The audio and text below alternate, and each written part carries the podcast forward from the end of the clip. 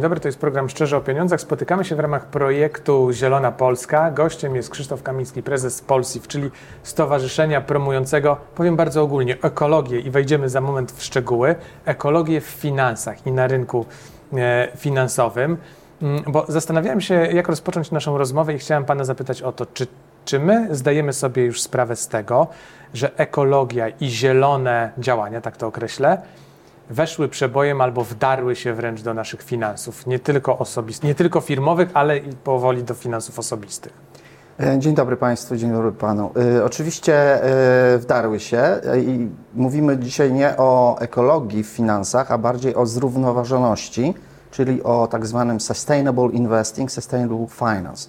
Co się pod tym kryje? To jest szereg działań instytucji finansowych, które zmierzają do tego, że finansowanie poprzez kredyty czy poprzez e, inwestycje będzie przekierowywane w stronę e, mm, zrównoważonych środowiskowo i społecznie e, projektów. Czyli nie mówimy tylko o aspekcie ekologicznym, jak się tak potocznie myśli, ale też o zbiorze różnego typu czynników i, i projektów, które mają zmierzać do poprawy standardów życia właśnie w tych, tych dwóch obszarach. Czyli z tyłu i tak mamy troskę o środowisko i to dosłownie rozumiane, i to, w którym przebywamy, i to, Otóż które to. tworzymy. Tak, Tak, społeczne środowisko. społeczne środowisko.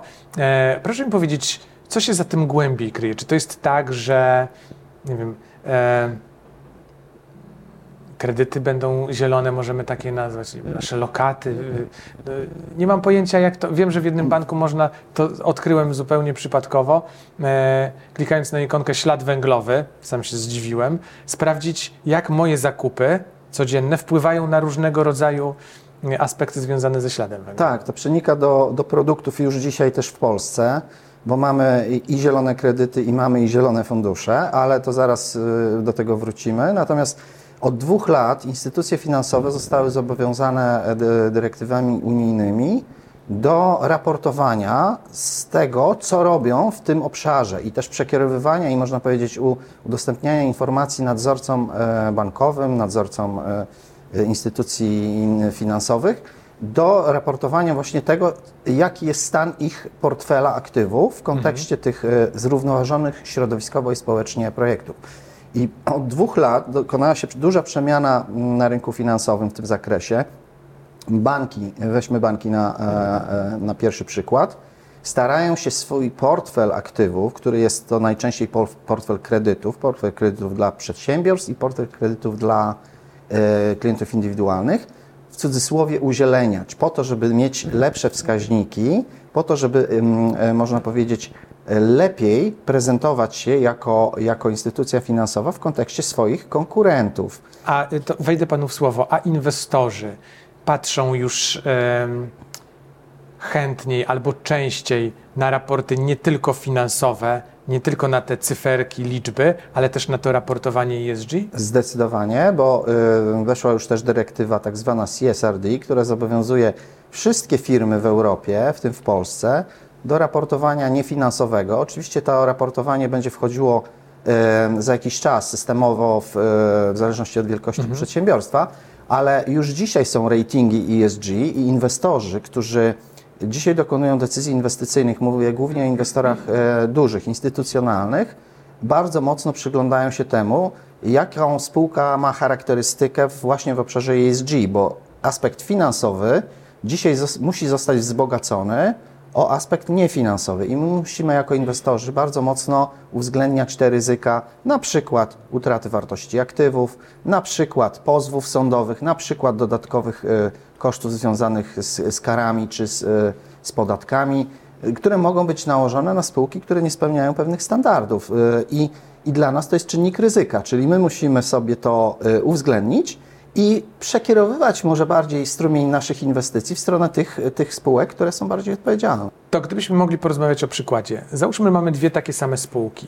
E, i jedna mm, na przykład pozyskuje energię z własnej farmy e, fotowoltaicznej czy ma wiatraki, a druga kupuje na rynku i to jest energia pozyskana z węgla, to ten inwestor zdecyduje się zainwestować w tę pierwszą, tak? Yy, Ta pierwsza będzie miała preferencję.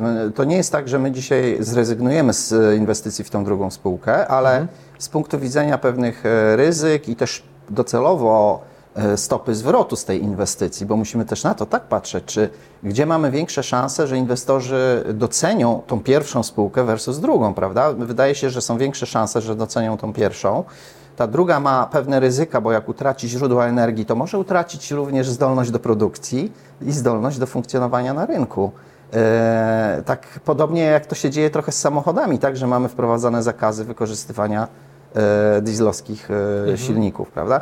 Więc to jest e, jeden z przykładów, ale tych przykładów jest więcej, bo dzisiaj to e, ten szereg e, działań ESG spół, po stronie spółek, on bardzo mocno wpływa na wizerunek tych firm i na ich tak zwane perspektywy rozwojowe, czyli my dzisiaj patrzymy na te spółki pod kątem bardziej e, przyszłości, tego jak one mogą konkurować na rynku i te, które dzisiaj na przykład po stronie e, źródeł energii, tak, już się dostosowują, mają większe szanse. Te, które się nie dostosowują, na przykład weźmy sobie spółki węglowe, no mają bardzo trudno, bo e, według różnych szacunków może się okazać, że za 10 lat nie będzie w ogóle komu sprzedać węgla. Czyli można powiedzieć, ten, ten jakby model biznesowy się całkowicie załamuje.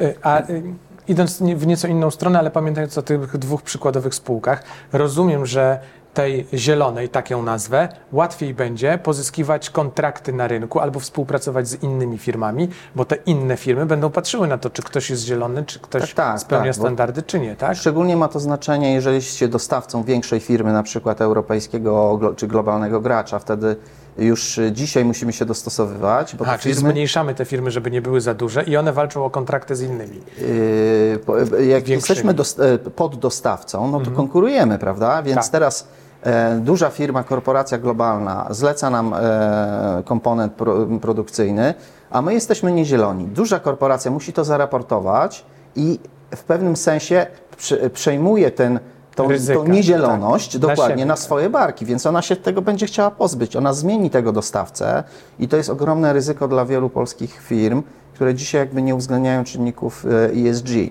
Czyli z jednej strony wy- wymogi raportowania, o których mówiliśmy wcześniej, z drugiej strony wymogi samych dostawców, którzy raportują na przykład e, ślad węglowy w tak zwanym ujęciu, czy, czy emisyjność w ujęciu tak zwanym scope 3, czyli schodzą w dół po, swojej, e, po swoim jakby łańcuchu dostaw aż do samego początku, tak? Więc tak naprawdę będą te dane zbierać. Czyli tak naprawdę e, to wszystko nie dotyczy tylko tych dużych, średnich czy największych, ale może dotknąć też małego poddostawcę, małego przedsiębiorcę, jeżeli chce pracować z innymi większymi firmami, bo ona sprawdzi go po prostu. Tak, tak. I to jest największe wyzwanie dzisiaj. Na szczęście jest tak, że te mniejsze firmy mają jeszcze czas, bo do raportowania niefinansowego mamy horyzont do 2027 roku, ale do, niektórzy dostawcy mogą już dzisiaj wymagać danych, więc tak naprawdę jest to ryzyko, że w przyszłym roku już mogą stracić kontrakty z tego powodu. To Jeżeli... może być przewaga w Mhm. ofercie, na przykład konkurs ofert. Jeden, jeden mały pokazuje, ja jestem zielony w pełni dostosowany, a drugi nie. Jak to może być przewaga. To, bo to jest istotne dzisiaj kryterium wyboru. Z punktu widzenia e, zaś tej większej firmy czy, czy globalnej korporacji, ta zieloność, większy stopień zieloności to jest łatwość dostępu do kapitału, ponieważ jest ogromny rynek finansowania zielonych e, projektów poprzez e, zielone czy zrównoważone obligacje z jednej strony, poprzez zrównoważone kredyty z drugiej strony. I teraz ktoś, kto jest bardziej brązowy niż zielony, ma trudniej. E, Koszt kapitału, czyli koszt tego kredytu, jest już dzisiaj, jakby pojawia się taka różnica na korzyść tych e, rozwiązań zielonych, bo one są tańsze, czyli łatwiej się będzie e, finansować. To tak? tutaj wszedł Pan na bardzo ciekawy y, temat i o to chciałem zapytać, czy to dotknie też nas, albo może dotykać, jako osoby fizyczne. Nie wiem, przy, Tak, chociażby tak, przy zawieraniu różnego rodzaju transakcji, gdzie musimy posiłkować się kredytem. E, oczywiście, jeżeli mamy małą, małe przedsiębiorstwo i finansujemy się e, kredytem z banku, to w pierwszej kolejności dotyka nas to poprzez wymogi, jakie bank na nas narzuci, być może marże tego kredytu, bo jeżeli my mamy projekt zielony albo sami się uzieleniamy w cudzysłowie, to, to będzie nam łatwiej uzyskać ten kredyt, albo on będzie tańszy. I to już widzimy dzisiaj na rynku, w Polsce również, że te kredyty dla przedsiębiorstw nazwijmy to o zielonej charakterystyce, e, mogą być tańsze. Z drugiej strony dla klientów indywidualnych to też już przenika, bo my mamy kredyty na zielone renowacje i mamy przede wszystkim, to jest chyba najważniejsza rzecz, zielone kredyty hipoteczne. I tutaj. A to jest ciekawe, bo Tak. jak mówimy i myślimy o kredycie hipotecznym, to raczej częściej się mówi o tym, że albo dofinansowane przez rząd, kredyt 2%, może mniej, może zero, albo takie, jakie jest oprocentowanie kredytów w bankach. Dzisiaj kilka banków w Polsce oferuje e, kredyty hipoteczne na budowę domu lub e, zakup mieszkania, które e, jeśli spełnią charakterystykę energooszczędną, czyli taką charakterystykę, że są to mieszkania w nowych technologiach zbudowane, nie ma tam e, węglowego e, zasilania, e, zasilania energią, to wtedy ten kredyt jest tańszy. I, I różnica w marży kredytu wynosi do 40 z- Punktów dziesiąt- bazowych? punktów bazowych, czyli to jest bardzo istotna różnica już No, jeżeli bierzemy milion złotych w na... perspektywie na, 20, tak. 30 czy 35 lat. Więc koszty są bardzo, e, bardzo e, wymierne, znaczy zyski dla takiego kredytobiorcy.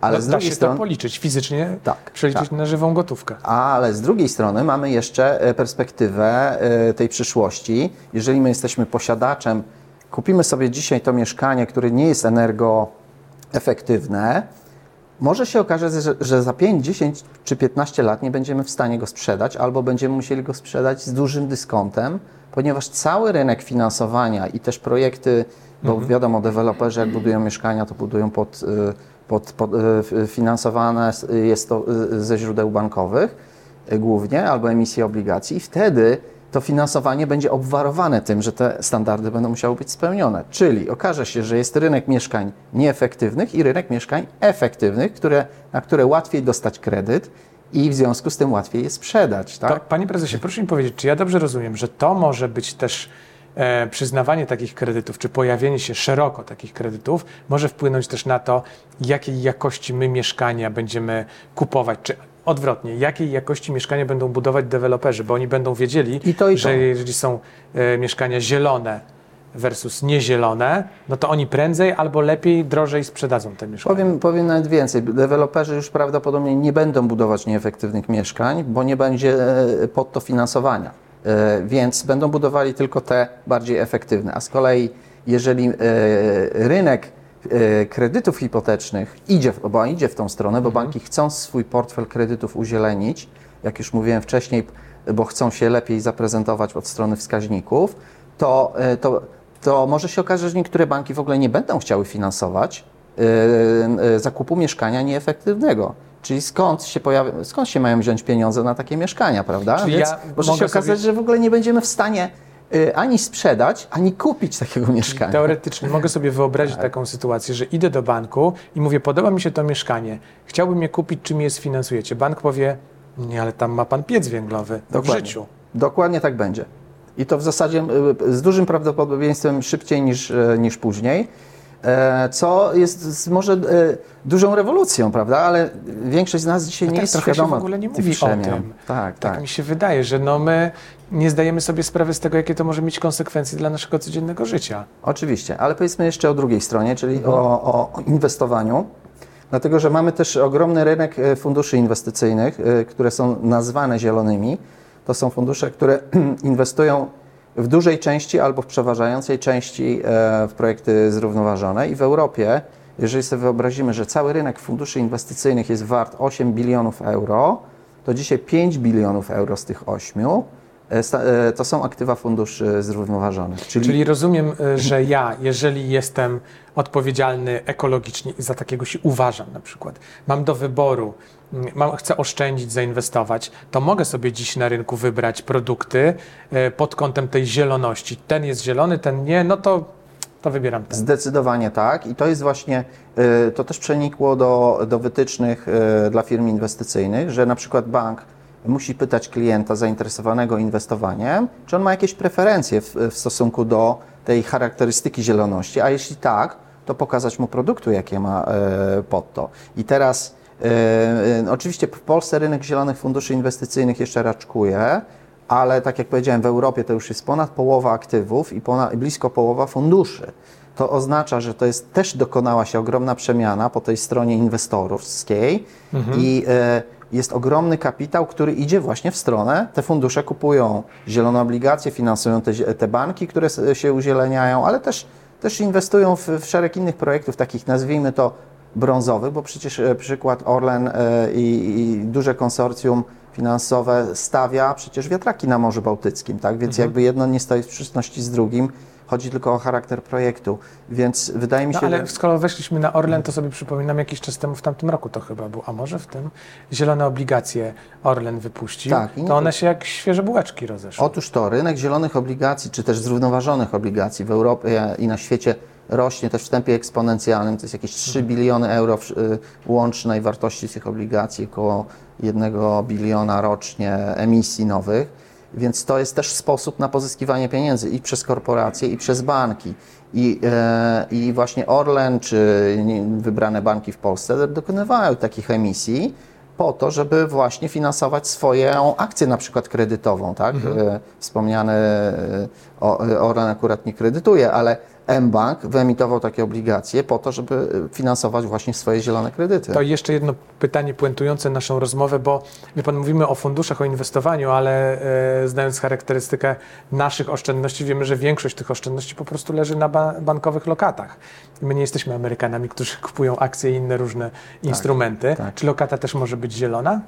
Ym, Czy być to może trzeba, tak, by, czy to trzeba tak. patrzeć szeroko na bank, jak on się zachowuje i wtedy wybierać lokatę, nie lokatę w jednym banku między jedną a drugą, ale między bankami. Proszę pamiętać, że bank może uzieleniać swój portfel po dwóch stronach bilansu, czyli po stronie kredytowej i po stronie e, tak zwanych pasywów, tak? czyli tych, e, tych środków, które bierze.